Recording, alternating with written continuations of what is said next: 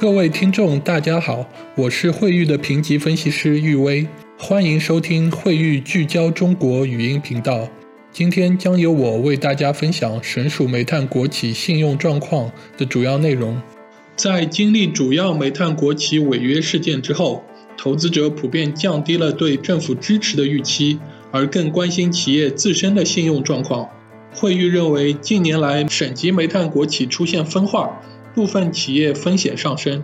整体而言，省属煤炭国企的现金流从2017年起有显著改善，经营性现金流转正，供给侧改革，煤价绿色区间和进口限制分别调控了长期、短期和来自海外的煤炭供给，煤价再次出现长期低迷的概率大幅降低。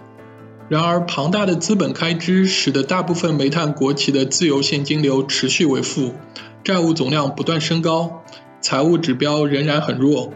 我们计算十二家规模靠前的省属国企，他们的经营性现金流对应的净负债率平均高达十倍，利息覆盖倍数平均仅为一点五倍。其中资质较差的公司，经营性现金流长期无法覆盖利息支出，存在较高的违约风险。就单个煤炭企业而言，我们关注的主要指标包括成本竞争力、储量和非煤业务。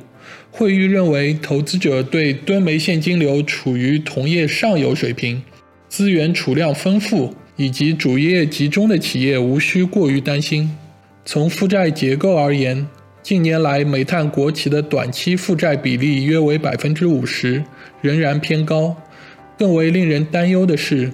在这些集团内部存在二元结构，上市子公司的资质良好，但母公司无法完全归集其现金，只能通过债务上升来补贴未上市部分的资产。十二家省级国企母公司层面的负债占比已由二零一四年的百分之四十五上升至二零二零年的百分之六十三。会议认为，短债比例较高。非上市资产盈利较差，债券和非标占比高，以及银行承兑汇票大幅上升的公司，违约风险相对较高。以上是本次全部播放内容，感谢大家收听。如果想了解更多详细内容，可以访问我们的网站 www.dot.fitchratings.dot.com/slash/china。